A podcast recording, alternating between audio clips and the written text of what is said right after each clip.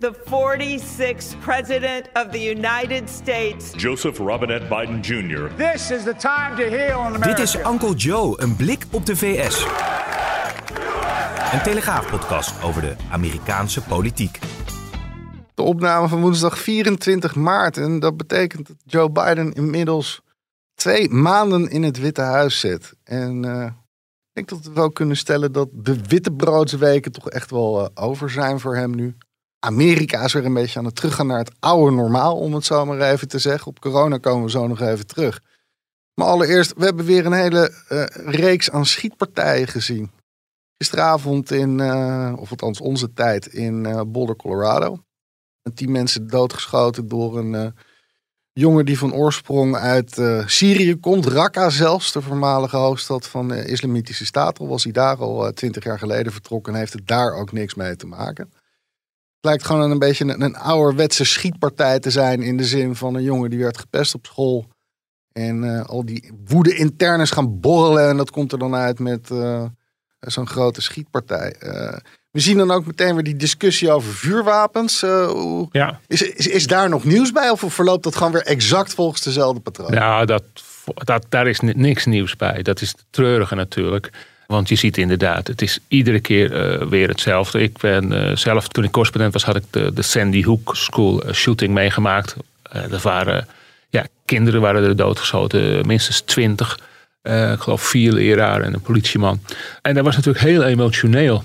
En, maar zelfs toen ik in het dorp, en dat was ook wel aardig, want het dorp was echt zo'n zo'n feeriek dorp. Echt zo'n ja, goede middenklasse dorp. Uh, witte met tuinhekjes. Precies, mooie kerken, houten huisjes, keurige mensen allemaal. En die zaten toen allemaal in de kerk een beetje te bekomen van die shooting. Mm. En ja, dan ben je als journalist natuurlijk uh, op zoek naar het verhaal. Dus dan wil je ouders hebben en zo. En ik vind het eigenlijk altijd een beetje gênant. Ja. Maar die wilden heel graag praten. Maar zelfs onder die mensen waren er toch mensen die zeiden van... ja, je moet natuurlijk wel wapens hebben, want je moet je wel kunnen verdedigen. En stel nou voor dat de wachters of de bewakers van die school ook een wapen hadden gehad. En ja, dan moet je je dus voorstellen, een school in Amerika, daar loop je niet zomaar in. Hè? Mijn zoontje zat, daar, zat ook op school. In eigenlijk een soortgelijk keurig netjes dorp. Uh, ja, die hadden ook oefeningen van wat moet je doen als er een schutter is en het alarm gaat. Mm -hmm. Ja, dat zijn toch dingen die wij hier uh, eigenlijk niet voor kunnen stellen. Maar goed, dat was dus toch heel emotioneel. En uh, toen heeft ook Joe Biden was toen vicepresident. En die kreeg toen uh, van Obama de taak van Joe, ga jij het maar regelen. Dat we een strengere regelingen doorkrijgen. En waar gaat het dan om? Precies hetzelfde wat hij nu moet doen. Betere uh, background checks. geen automatische aanvalswapens, zeg maar, die militaire ogende wapens. Die M16, zeg maar. Ja, waarmee je weet ik veel hoeveel kogels per minuut kunt afvuren. En kleinere Magazijnen. Magazijnen. Ja. Nou, dat is nu precies hetzelfde. Joe Biden heeft dat, zegt hij, eerder voor elkaar gekregen. Want hij heeft in 1994, toen Clinton president was, een belangrijke rol gespeeld. Want Clinton heeft dat toen tijdelijk weten terug te dwingen. Dus toen waren die wapens, moesten wat kleiner worden. En, en, en de magazijnen moesten kleiner, zodat je maar... Weet ik het, vijf mensen per minuut kon doodschieten. ik zeg het maar even cynisch. En uh, leuker nog, want ik moet ons zelf even corrigeren, was dat verhaal is gecheckt door Glenn Kessler van de Washington Post. Mhm. Die altijd de factchecker was die Trump zo uh, het vuur aan de sloffen zei. En we zeiden dat hij gestopt was, maar nu is hij weer even opgedoken en hij heeft dit feit van uh, Joe Biden gecheckt of dat inderdaad waar was. En het klopt grotendeels. Hij krijgt geen Pinocchio. Nee. Het, is, het, is, iets rooskleuriger voorgesteld dan het was natuurlijk. Maar, maar goed, dus uh, geen Pinocchio. Dus het kan wel, maar het, het, het, is... Het is, het is bijna hopeloos. Het, het Republikeinse verzet dat je dan meteen hoort ook is... Uh, ja, maar ja, door auto's vallen ook uh, honderden doden per jaar. Maar we gaan auto's ook niet verbieden. Dan denk ik Ja. tegelijkertijd... je moet toch eerst een rijbewijs halen voordat je in een auto gaat zitten. Vervolgens als je een auto komt, dan moet je dat bij, uh, nou ja, wat dan uh, hier in Nederland uh, de RDW is, laten registreren. Ja.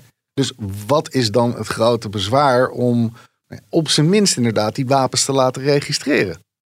Ja, nou houden de Amerikanen helemaal niet zo heel erg van registreren en van de staat die jou iets gaat vertellen. Mm-hmm. En je moet je ook voorstellen dat het, er is natuurlijk ook weer de typische tweedeling tussen het platteland en de steden. In de steden is daar wel uh, veel meer begrip voor.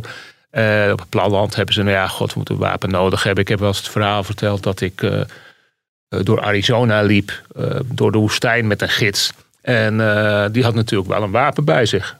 Dat was hartstikke handig, want we trapten bijna op een ratelslang en die schoot hij meteen dood. dus ja, als je, hè, je, en je hebt daar puma's rondlopen. Dus het Wilde Westen bestaat nog enigszins. Maar, maar goed, het, het, het zijn natuurlijk allemaal excuses. Hè, en voor de jacht. Ja, jongen, wat voor lol heb je eraan om voor een jacht met een eh, AK-47 of hoe die Ja. dingen allemaal mogen heten te gaan schieten? Ik bedoel, ja, het lijkt mij het leuke van de jacht is natuurlijk dat je met één kogel zo'n beest lam legt en niet eh, een beetje in het wilde weg gaat schieten en dan met eh, 30 kogels doorzeeft. Ja. Dus ja, het is, het, het, het is een mentaliteitskwestie. Je hebt natuurlijk de machtige National Rifle Association. De pro-wapenlobby. Ja, die natuurlijk allerlei geldschenkingen geeft in verkiezingstijd aan. Heel erg op de hand is van de Republikeinen. Ja. Die natuurlijk ook weer op de hand van eh, vuurwapenbezitters zijn. Ja, absoluut. Het is niet zo, eh, het is niet helemaal eh, 50-50, maar ja, zo, zo komt, daar komt het eigenlijk wel op neer. Maar je ziet toch langzamerhand een beetje verandering. Dat zie je eigenlijk ook bij de doodstraf. eh, dat daar toch steeds minder voorstanders voor zijn. Wordt ook minder uitgevoerd en zo. Dus bij iedere shooting zou je denken, ja, het gaat weer een stapje de goede kant op. Maar er is echt nog een, eh, een hele lange weg te gaan. Ja. En ik heb nog even interessante eh, cijfertjes opgezocht. Eh artikel in de New York Times van vandaag. Van ja, waarom vallen er zoveel doden in in de VS? En dan blijkt dat eh, de VS heeft 4,4% van de wereldbevolking volgens hun berekeningen. En 42% van de guns, van de wapens. Hè, dat zijn dus alle wapens. En 31% van de mass shootings, hè, waarbij dus meerdere eh, doden vallen, die zijn in Amerika. Ja. En wat ik ook wel interessant vond, dan denk je van, nou, Amerika is heel gewelddadig. Ik moet zeggen, ik heb dat met uitzondering van een wijk in eh, Detroit, waar ik niet eens de auto durfde te stappen om een fotootje te maken, heb ik dat me nooit onveilig gevoeld. Eh, ontzettend aardige mensen allemaal. En goed, eh, soms hebben ze een wapen, maar ja, de kans dat je dus gedood wordt is daar wel wat groter. Want ook in hetzelfde artikel staat dat de kans op beroving in Londen is ongeveer net zo groot. Alleen de kans dat je eruit dood eh, aan gaat aan een beroving is 54 keer hoger Ja. in de VS. En dat heeft natuurlijk alles mee te maken dat de mensen een wapen hebben. Ja. En ook degene natuurlijk weer die, die, die wordt aangevallen, gaat zich verdedigen, schietpartijen, Ja, precies. escalatie. Ja. Ja. En ja, ik, ik draaf even door, maar het is misschien ook een mentaliteitskwestie. Of, en inderdaad, je moet, die mensen zijn niet goed gecheckt. Ik heb ook in Israël gewoond, daar heeft iedereen een wapen. Ja, dan moet je inderdaad niet gek opkijken als je in de bus zit dat er een militair. eh, Nee, en niet alleen militairen. hè. Die, die een- kolonisten hebben allemaal een wapen. En Ja. een heleboel hebben ook wapens. Want toen mijn zoontje één werd, gaven wij een feestje. En hadden we ook wat Israëlische vrienden inmiddels. En die kwamen vrolijk binnen en die vroegen dan waar is de wapenkamer? Ja, Want als je naar een feestje gaat, leg je je wapen even weg. Maar dat was wel even slikken voor ons. ja. Dus, maar daar gebeurt het dus niet. Omdat ja, die zijn allemaal in het leger ge- geweest. Die weten wat voor ellende het meebrengt. En hier, ja, deze jongens, de laatste twee, waren toch allemaal een beetje, eh, ja, toch wel licht gestoord. Hè? ja, want laten we die andere jongen ook nog even pakken, Ja. inderdaad. We hadden vorige week in eh, Atlanta, Georgia nog een andere schietpartij. Zes medewerksters van eh, Aziatische massagesalons Ja. die daarbij zijn gedood. Volgens die jongen ging het erom dat hij een einde wilde maken aan zijn eigen seksuele frustratie. Lijkt toch ook wel racisme een rol te hebben Ja. gespeeld. Ehm, laten we heel even dat racisme eruit lichten. Want Aziatische Amerikanen zitten natuurlijk een beetje in, in een dubbele positie. Enerzijds worden ze gediscrimineerd omdat ze eh, nou ja, niet wit zijn, niet blank zijn.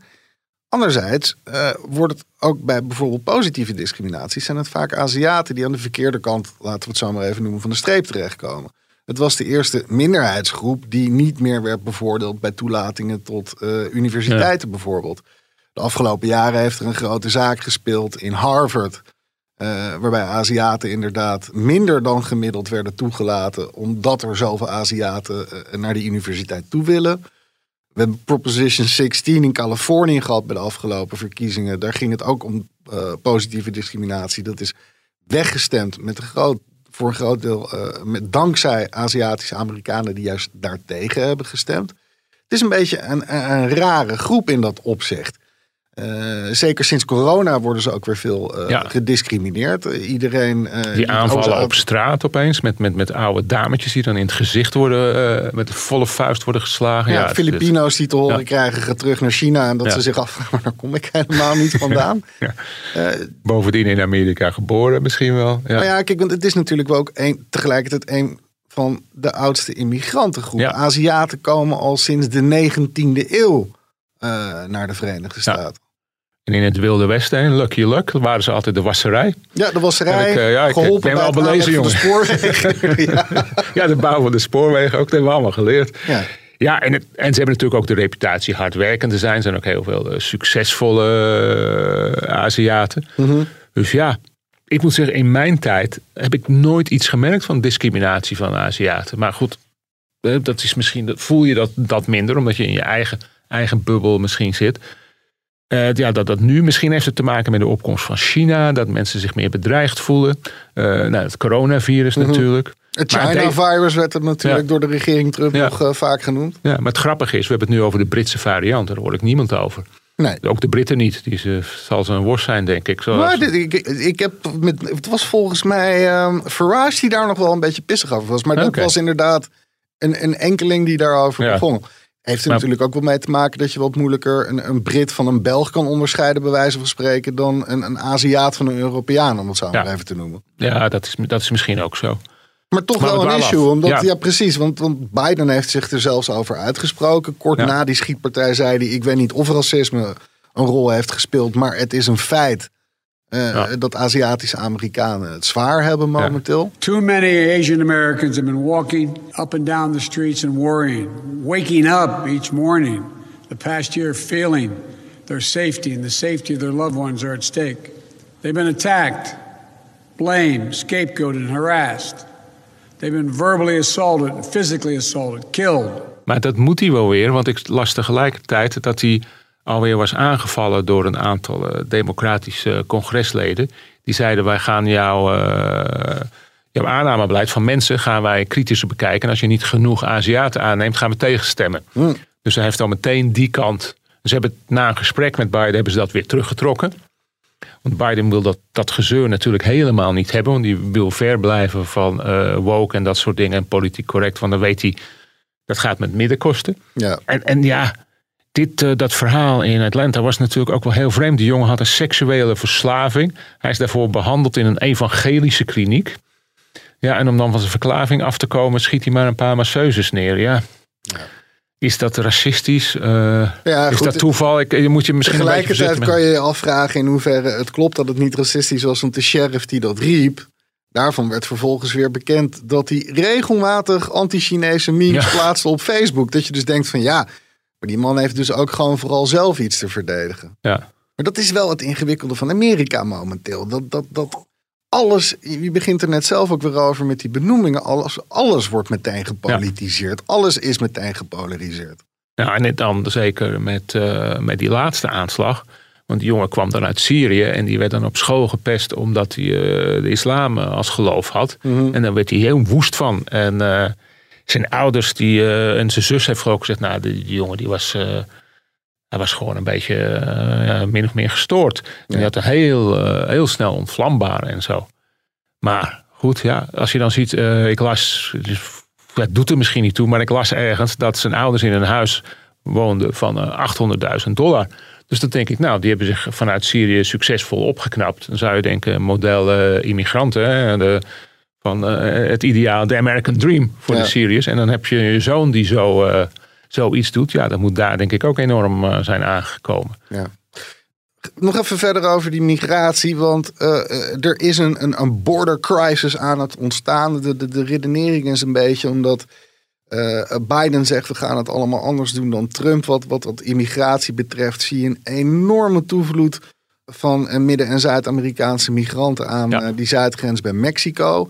Ehm, we hadden het over het politiseren van dingen. Het, het, het grappige is dan wel weer dat je, dat je inmiddels geloof ik zat net even in de Washington Post daar wat cijfers over te checken. Dat inmiddels al 15.000 kinderen zonder hun ouders zijn opgesloten. En dat, dat Ja. de regering Biden zegt, we doen ontzettend ons best om die jongens, om die kinderen richting de, de, de, de kinderbescherming te krijgen. Maar eh, eh, er komen veel meer eh, kinderen binnen dan er vervolgens naar de kinderbescherming kunnen. Dus je krijgt er inmiddels exact dezelfde situatie als wat we onder Trump hebben gezien. Ja, en bijna geen verslaggever die erbij komt. Hè? Die erbij mag. Ja, onze eigen man in de VS, Jan Postma, is ook bezig om daar te komen. Maar hij zegt, ja, het wordt gewoon, uh, laten we zeggen, op zijn zacht gezegd zeer ontmoedig. ontmoedig. En dan sta je daar ergens bij een gebouw met een hek eromheen. En dan weet je nog niet, er was... Uh, van de week was voor het eerst waren er wat foto's van ja. hoe die kinderen die lagen in een soort laag, in ja. een laag plastic. Uh, ja, dat zijn precies dezelfde schokkende cijfers als, als onder Trump. Ja, en toch Trump, een stuk minder ophef. Of ligt het nou aan mij?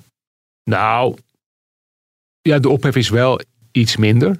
Uh, ook omdat de intentie denk ik wel anders is. Hè? Biden zegt niet van uh, nou die kinderen moeten normaal gescheiden worden van de ouders. Mhm. Mm -hmm. En Trump die zei dat niet zo letterlijk, maar die werd in feite wel op een gegeven moment gecorrigeerd door zijn eigen vrouw. Die zei van nou dat van die kinderen is wel erg. Ja. Maar ja, dit is duidelijk een geval van uh, niet goed georganiseerd. En ja, zodra er ergens het gerucht gaat van jongens de grens gaat open of de, de kansen zijn groter. Mm -hmm. Ja, dan komt die hele stroom komt weer uh, op beweging. En wat je nu ziet, uh, is dat Biden vooral aan Mexico probeert te vragen van hou hem vooral tegen. En uh, jij zei net, alles is politiek. En ja, zijn onderhandelingspositie wordt verstevigd doordat hij zegt van, nou ja, dan geven we jullie een paar, een paar miljoen vaccins extra. Ja. Mexico is natuurlijk heel zwaar getroffen door corona. Mm -hmm. Dus ja, dan denk je ook weer, goh, ja, dit is echt een, een, een wheeler-dealer à la Trump natuurlijk. Als je zegt van, jongens, jullie krijgen vaccins, houden jullie even die luid tegen. En ja, dan denk ik dat je wel gelijk hebt dat daar minder ophef over is op dit moment nog. Maar het is wel een issue die, denk ik, de Democraten grote zorgen baart. Want als het nog verder oploopt, ja, dan hebben ze toch echt een groot probleem. Ja, en het feit natuurlijk dat journalisten tot op zijn minst worden ontmoedigd om uh, erover te berichten. Ja. Geeft toch wel aan dat, dat, dat ze bij de regering uh, Biden ook wel weten dat dit een, een, in ieder geval voor hen ook een crisis ja, in de maak is. Ja, een PR-ramp ook natuurlijk. Ja. Dit is niet het image wat je, wat je wilt hebben van wij gaan alles anders doen en dan blijk je dezelfde problemen nog te hebben. Ja. Of groter zelfs. Ook zoiets wat een, een goed voorbeeld is van, van uh, het enige wat verandert is hoe alles hetzelfde blijft. Is, is, je moet het er even de revue laten passeren. Denk, laten we het vooral niet te lang erover hebben. De filibuster. Um, dat is wel leuk dat je daar niet te lang over wil hebben. Ja, want dat is inderdaad een regel die zegt dat als een minderheid kleiner dan 60 uh, zetels in de Senaat is, dan uh, kan uh, de, de, de minderheidspartij, de minderheidsfractie, net zo lang praten totdat een wetsvoorstel alsnog niet wordt aangenomen. En elke keer is het zo dat de partij die dan in de meerderheid is, hem wil afschaffen en die in de minderheid is, is daar dan tegen. Ja. Is, is dit een beetje hetzelfde als met, met, met die wapenwetgeving? Dat, dat uh, elke keer komt het weer terug en elke keer blijft het hetzelfde? Uh, ja, dat denk ik wel. Ik heb, toen ik er zat, was Paul Rand, de republikein, die toen uh, meer dan tien uur lang aan het praten was. Mm -hmm. Dat kan je ook op de tv natuurlijk volgen. Was, zo af en toe ging ik dan eens kijken. Die man die stond bijna te wankelen op zijn benen. Dus ja, dat was fascinerend om te zien. Hè.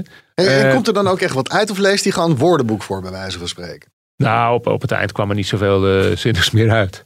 Maar hij was niet de langste. Hè? De langste was de democratische senator Strom Toermond. Ah. Die uh, 24 uur en 18 minuten aan het woord was over uh, de Civil Rights Act uh, van 1957. Waar hij niet echt voor was, toch? Nee, maar ik bedoel, het, het, het geeft ook aan. Ik bedoel, het heeft geen enkele zin. En dat is natuurlijk wat, wat Amerika enorm verschilt van Nederland. Wij zijn gewend om te gaan polderen en dan gaan we toch op een gegeven moment bij elkaar zitten. Jongens, hoe komen we hier uit? Mm -hmm. Ja, en dat, dat gevoel lijkt steeds meer verdwenen te zijn in, in de VS. Dat, dat is natuurlijk al, al, al van heel lang, maar ja, het, het wordt steeds erger. Tegelijkertijd las ik ook dat, dat het argument om de filibuster juist wel te bewaren... Uh, is om te zorgen dat, dat je als, als minderheidsfractie niet volledig ondergesneeuwd ja. raakt. Ja, dat en dat je dus niet de alleen macht geeft aan, aan uh, de partij die op dat moment Ja. de meerderheid heeft. Maar je zou zeggen, ja, doe daar dan een redelijk minimum. eh, zeg daarna, iedereen mag zoveel uur praten of zo. Ja? En- dat zou wel een hele Nederlandse oplossing zijn. Een, Ja, ja, ik een ben- ik ben- maximum spreektijd. Ik ben heel Nederlands, maar eh, ja. Ja, het, het, het, het is, het is natuurlijk een wangedrocht. Ja. Nog zo'n gepolariseerd onderwerp, corona. Het gaat hartstikke goed wat dat betreft in Amerika. Het, het is enigszins te vergelijken met de Britse situatie in de zin dat, dat iedere Amerikaan boven de 16 die daarvoor een aanmerking komt, daarvan is een derde inmiddels al gevaccineerd. Het gaat om een kwart van de, de, de, de complete bevolking. En er wonen 330 miljoen mensen hè, in Amerika. Ja. dus dat zijn al meer dan 100 miljoen mensen die zijn Ja. gevaccineerd. Er wonen 17 miljoen mensen in Nederland, wil ik alleen maar even zeggen. Maar Ja, het, is, ik, mijn vader die, die, die appte mij een paar dagen terug dolblij dat hij ook eindelijk een uitnodiging heeft Ja. gekregen. De man die eh, wordt dit jaar 77 en zit in een risicogroep. En we zijn inmiddels eind maart. Dus tja. Ehm, in Amerika hebben ze het ook goed voor elkaar. Ja, je kan zeggen, corona is een gepolariseerd onderwerp. Tegelijkertijd is het toch ook wel een beetje een group effort geweest. In de zin dat eh, het hele vaccinatieplan, eh, operatie Warp Speed, is opgezet door Trump. ja, En eh, Biden vervolgens geeft daar een goede uitvoering aan. Met tot resultaat dat dus die vaccinaties daar hartstikke goed gaan. ja. Maar dan zie je ook weer dat gepolariseerd. Dat ook Biden zegt, kijk eens hoe goed ik het doe. Ja. En niet een woordje van, nou, Trump heeft het goed op, opgezet. Hè, dat is dan minimaal wat je kan zeggen. En dat, he- dat heeft hij ook gedaan. Trump heeft natuurlijk enorm gegokt op dat vaccin. En enorm gepusht. En ja, dat is dan, dan, eh, dan goed gelukt. Daarna heeft hij het volgens mij wel weer laten lopen. Want ja, hij zegt van jongens, regel het maar. Hè. Een typische liberaal, een typische zakenman. Van nou, ik heb een beslissing genomen, hup, we gaan verder. Terwijl Biden echt zo'n juist zo'n democraat is, zijn hele leven in de politiek. En die dan denkt van ja, maar hoe gaan we het dan precies regelen? Ja. Maar dat schijnen ze nu toch eh, redelijk op orde te hebben. En eh, nou ja, gelukkig maar. Ja, hopen dat het zo doorgaat. ja, je ziet in ieder geval de besmettingscijfers, net zoals in Groot-Brittannië Ja. of Israël, voor wat dat dan gaat, zie je inderdaad eh, sterk teruglopen. Ja, nog niet eens een jaar geleden hadden ze de lijken op straat liggen in New York. Of, Ja. of in ieder geval in die, cool, die, die, die portable coolbox, of hoe je dat moet Mhm. noemen. Ja, dat, ja, dat Ja. is alleen maar fantastisch nieuws. Ja, in combinatie met eh, de 1,9 biljoen Amerikaanse dollar in dat reddingsplan Ja. eh, lijkt het erop dat, dat, dat ze de economie daar wel weer op de rit gaan krijgen. En dat Ja. is toch uiteindelijk wat voor de Amerikaanse stemmer het belangrijkste is. Ja, precies. Dat was natuurlijk de pech van Trump dat hij corona kreeg. Want anders was hij denk ik... eh, Ja, met twee vingers in zijn neus ja, de omdat de economie gewoon heel goed, heel goed liep. Eh, ja, je mag verwachten... is Dat, dat is ook de hoop natuurlijk hier. Dat mensen, mensen zitten gewoon op hun geld omdat ze het niet kunnen uitgeven. Mhm. Dus zodra het weer kan, ja, dan eh, gaat het hopelijk heel snel. Ja. Tot slot nog even naar een onderwerp waar eh, de, de gemiddelde Amerikaanse stemmer echt geen bied om geeft, namelijk het buitenlandbeleid. We hebben een, een, een eh, behoorlijk felle Biden gezien Ja. in dat opzicht, in, met name de afgelopen week. Eerste ontmoeting tussen eh, Chinese diplomaten enerzijds en eh, de minister van Buitenlandse Zaken Blinken anderzijds in Alaska. Blinken bleef redelijk diplomatiek. China is volledig in het offensief gegaan vervolgens. Ja, nou ja, China werd natuurlijk best wel hard aangevallen. Dit van oneerlijk spel en eh Mensenrechten mensenrechten, et cetera. En dat werd meteen, zoals ik het zag, meteen aan die twee tafels, hè, zo tegenover elkaar, werd echt wel met, zeg maar, je kan zeggen met open vizier gezegd. Maar dat is natuurlijk, denk ik, denk ik, minder Aziatisch, waar je eerst drie keer ja zegt, terwijl je eigenlijk eh, nee eh, bedoelt. Dus ja, dat, dat kwam volgens mij wel hard aan. We'll also discuss our deep concerns with actions by China, including in Xinjiang, Hong Kong, Taiwan, cyber attacks on the United States, economic coercion toward our allies. Each of these actions threaten the rules based order that maintains global stability. Ja, dan vraag je je af, hè, van Biden werd toch verwacht, die gaat de banden aantrekken met Europa uiteraard, maar ook met China. En waarom doet hij dat? En ik denk dat hij zich, eh, hij heeft heel erg gezegd, ja, America is back, weet je wel. En toen dachten wij, Amerika is back, van we gaan weer samenwerken. Nee, eh, hij wil Amerika is back en leidinggevend. En China moet eigenlijk terug in zijn hok. Maar de vraag is of Biden daar de realiteit wel, wel onder de ogen ziet. Want? Hè? Omdat ik denk dat, dat China ja, is al zo ver gevorderd, al als, zeker als economische wereldmacht. Ook militair tellen ze enorm mee. Ze hebben nu de, de grootste marine, in ieder geval qua schepen. Ehm, misschien zijn ze niet allemaal even modern, maar dat halen ze ook wel weer in. Al dan niet door eh, bedrijfsspionage. Dus ja, die, die, die krijg je niet meer in een, in, in een hok. En wat de Chinezen, wat wel heel typerend was, de Chinezen, ja, waar haalt Amerika het lef vandaan om ons de les te geven? Kijk eens wat een zootje er daar is. Ja, dat werd niet verwezen naar Black Lives Matter, inderdaad, andere mensenrechten schendingen. Ja. Dus eh, ja, op het moment dat, eh, dat daar Aziaten op straat worden doodgeschoten of in elkaar geslagen, Mhm. omdat het Aziaten zijn, als dat inderdaad zo is, ja, dan komen wij aan, of wij, eh, de Amerikanen en in Europa met de Oeigoeren, heel terecht natuurlijk, maar ze zeggen, ja kijk, dus doe eerst je eigen huis maar eens op orde, want Amerika is natuurlijk geen eh, voorbeeld meer van hoe het moet. Nou is het natuurlijk nooit heel veel anders geweest wat dat betreft. Waarom wordt zo'n argument dan nu wel gemaakt? Door de Chinezen. Ja, Ja, omdat ze veel zelfverzekerder zijn geworden. Ze hebben die coronacrisis veel beter eh, behandeld. Mhm. Zijn economisch hebben ze alweer eh 6, 7 procent groei, geloof ik. Dus ja, ze zien zichzelf echt nu als een wereldspeler. En dat Amerika machtiger is, is misschien eh, militair nog steeds. En economisch zijn ze ook nog geloof ik nog steeds een beetje groter. Maar ja, ze zien dat dat aan het schuiven is. En als je ziet dat ze heel erg veel vertrouwen in hebben dat hun systeem beter is. Zeg maar dat je alles van bovenaf oplegt. ja. En de Chinezen zijn daar over het algemeen wel tevreden mee, omdat ze er economisch op vooruit gaan. Dus ja, aan de andere kant las ik een interessante observatie. Die zei van ja, de Chinezen zijn eigenlijk wel altijd heel erg bang voor de kiezer omdat ze nooit gekozen zijn. dus ze worden niet geliefd, nog gehaat. Ik bedoel, als jij eh, in een bepaalde staat geboren bent, dan ben je misschien eh, vanaf je geboorte eh, republikein of democraat. En dan zijn die mensen je voorbeeld. Ja, dat is in China is dat niet. Nee. Dus zodra daar, weet ik veel wat, een crisis komt, ja, afgezien dan van de coronacrisis, zag je het ook al eventjes. Hè? Maar er werd dan meteen de kop inge- ingedrukt van burgerlijke ongehoorzaamheid en zo. Mhm. Maar ik heb de indruk, en dat heb ik ook wel eens aan onze eh, correspondent in China, Cindy Huigen, gevraagd. Hoe zit het nou? Wat mag je nou in China? Ja, zegt ze, dat is een, dat is een heel apart spel. Er staat toen een verhaal bij ons in de krant van een kunstenaar.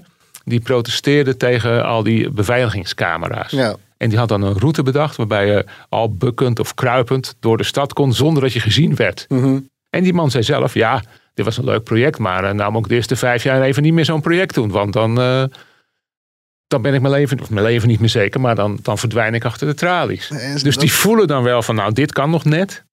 En het, en het wordt ook wel- net niet, want twee dagen terug is de man opgepakt. Oh, dat wist ik niet. Nee, ja, Ah. het is grappig dat je erover Ja. begint. Want dat is dan ook wel interessant. Want hij doet zoiets Ja, en dan pakken ze hem alsnog zes later maanden op. later. oh. nou dan moeten we daar eens eh, even aandacht aan gaan besteden. Tot slot, we hebben hem bijna helemaal kunnen vermijden. We hebben hem, als we hem hebben genoemd, was het in positieve zin. Ja. Donald Trump. En hij heeft er van zich laten horen, want hij zegt: Ik wil een sociale media platform Ja. beginnen. Het is op zich niet nieuw eh, eh, eh, dat hij zich in de media wilde manifesteren. Er was zo rond de, de lame duck periode, dus tussen de verkiezingen en de installatie van Biden. Berichten dat hij mogelijk een eigen eh, televisiestation zou beginnen. Dat plan dat, dat Ja. lijkt verdwenen. Daar is dan nu voor in de plaats gekomen dat de beste man mag nog steeds niet op Twitter. Ik heb soms wel een beetje met hem te doen. Want als je dan die persberichten ziet die hij nu uitgeeft. Het, het, het, ze zitten nog steeds vaak binnen de 280 tekens. De, de, de maximale lengte van een Twitterbericht. Eh, het is nog steeds dezelfde stijl, dezelfde toon. Je ziet hem bijna zitten achter zijn- zijn telefoontje. Met, met heimwee naar dat blauwe vogeltje. En het kan niet meer. Maar dan wil hij het dus maar zelf gaan doen. Eh, Ja. eh, Wordt dit wat? Ik, moest zelf meteen denken aan dat Parler. Wat, wat eigenlijk in een groot drama is geëindigd. Toen bleek dat eh, een groot deel van die Parler-gebruikers. een groot deel in ieder geval dat een aantal van die Parler-gebruikers betrokken was bij de bestorming van het Capitool. Werd geweerd van servers, waardoor het een, een, een stille dood uiteindelijk is gestorven. Kan het wat worden, denk je? Hoeveel volgers heeft hij ook weer op Twitter? Ja, dat kan je dus nu niet meer zien, Nee. omdat hij er niet meer op zit. Nee. Maar het waren er iets van 30, 40 Ja, precies. Dus ja, het is, hij heeft een basis. Dus dat is mooi.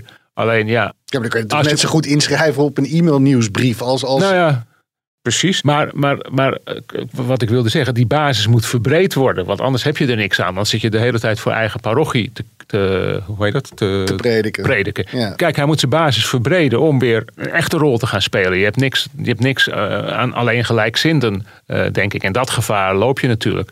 Aan de andere kant, Trump is Trump. Misschien is het wel een verdienmodel. Misschien zegt de jongens, voor eh 10 dollar mogen jullie lid worden van exclusief met nog een paar miljoen anderen van mijn semi-Twitter eh, gebied. En dan, dan, dan heeft hij weer eh, geld voor zijn campagnekas. Dus ja, ja het, het is denk ik moeilijk om dat in je eentje, eentje op te zitten. Maar als iemand een brede basis daarvoor heeft, is het denk ik wel Donald Trump. Ja. Nou ben jij niet echt een hele fanatieke twitteraar om een understatement te gebruiken, maar ga Ja, je... ik was het wel vroeger. Ja? Heel vroeger, ja. Toen ik nog correspondent was. Maar toen had ik nog wat te zeggen thuis. Frank heeft niks meer te zeggen. Eh, mij rest u nog te zeggen en eh, bedankt voor het luisteren en tot de volgende keer.